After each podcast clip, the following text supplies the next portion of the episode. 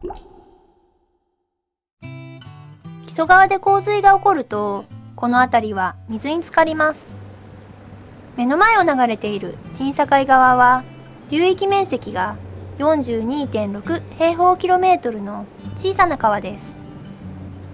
洪水の時川の水位が高くなる原因は新境川を流れる水の量が多くなったことだけではありません。川の下流側の水位が高くなるとその影響で川の上流側の水位も高くなる現象が見られます。木曽川本線の様子を見てみましょう。この時木曽川の水位は平常時に比べて4メートルも高い状態でした。つまり洪水の時川の水位が高くなる原因は上流から下流へ流れる水の量が増えただけでなく下流側の水位が高くなったことで下流から上流へ水位に影響を及ぼしたことが挙げられます。この現象はバックウォーターと呼ばれています。川を回収するときまず